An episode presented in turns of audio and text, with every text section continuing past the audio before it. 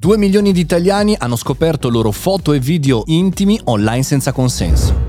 Buongiorno e bentornati al Caffettino Podcast, sono Mario Moroni e qui ogni giorno parliamo di argomenti eh, che hanno a che fare con il digitale, con il tech, con l'innovazione. Oggi parliamo di un argomento spinoso, non soltanto perché è lunedì, ma perché mi andava di farlo e perché è appena uscito uno studio veramente preoccupante, veramente interessante da tanti punti di vista che ha a che fare con revenge porn. L'ho scoperto grazie a un articolo di Laura Carrer che trovate su Wired Italia che parla eh, di uno studio eh, fatto fatto dall'associazione no profit permesso negato grazie a The Fall di eh, Matteo Flora. Veramente molto interessante eh, questo lavoro perché parla di numeri veramente incredibili. 2 milioni di persone sono le vittime di diffusione non consensuale di materiale intimo online. E, e sono tanti, sono tantissimi. Pensate che una persona su sei ammette di aver prodotto almeno una volta questi contenuti o di averli anche condivisi per la metà. Numeri veramente preoccupanti, non soltanto di giovanissimi, che dobbiamo andare ad analizzare.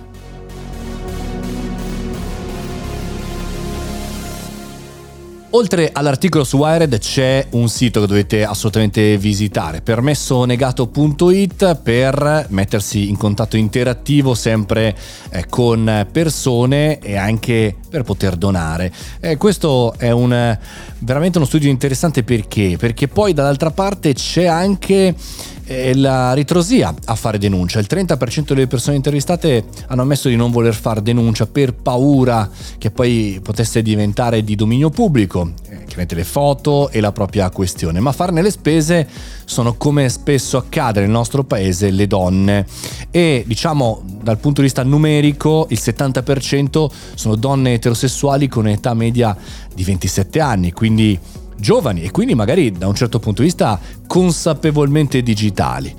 Ma alla fine quando abbiamo in mano quello strumento, lo smartphone, quando crediamo di avere una reazione eh, importante con una persona e sicura, pensiamo che quell'oggetto sia solo un tramite, ma sappiamo bene che non è così.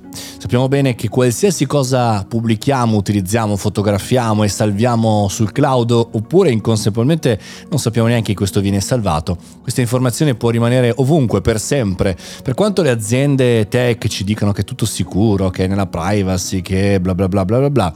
Sappiamo bene che qualsiasi cosa prodotta nel digitale rimane per sempre ed è difficilissimo poi togliere, se ne replicano veramente una quantità enorme, soprattutto di copie, le, le vediamo no? quando si parla anche di nudo e di intimo diventa veramente complicato. Per cui ragazzi, ragazze, uomini, donne, fate attenzione. Facciamo attenzione a questa cosa. Bravi i ragazzi di Fall con eh, permesso negato. Andate su permessonegato.it, andatevi a studiare il report nei dettagli. Qua nel podcast si può fare un piccolo pezzo.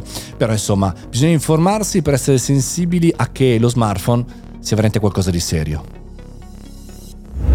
E con questo podcast così leggerino eh, abbiamo voluto cominciare questa settimana. Io sono di ritorno da Rimini, dal festival, adesso mi rimetto a fare anche altre cose. Vi siete divertiti? È andato tutto bene? Se ti è piaciuta questa puntata però ricordati, condividi questa puntata con un tuo amico o una tua amica oppure anche noi 5 stelle su Spotify.